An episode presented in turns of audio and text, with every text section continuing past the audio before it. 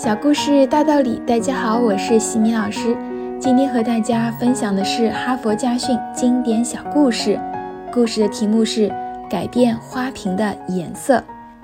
在巴黎，一位富贵人的家中保存了一只祖传的珍稀花瓶，他非常钟爱这只花瓶，每天都要端详很多次。有一天，他想把卧室重新粉刷一次。为了协调，他决定让墙面采用花瓶的颜色。富贵人找了好几个油漆匠，全都因为无法调出与花瓶完全相配的色调被辞退。富贵人对此也感到非常的气馁。最后又来了一名油漆匠，他愿意尝试一下。经过一番努力，他把卧室粉刷的和花瓶的颜色丝毫不差。贵夫人非常满意。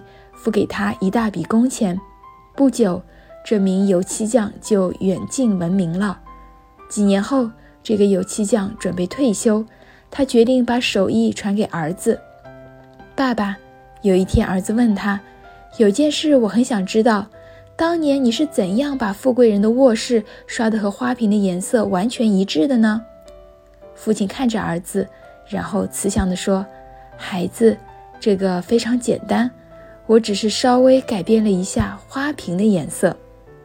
哈佛箴言：让墙的颜色与花瓶的颜色一样，或者让花瓶的颜色与墙的颜色一样，对那个富人来说其实没有什么区别。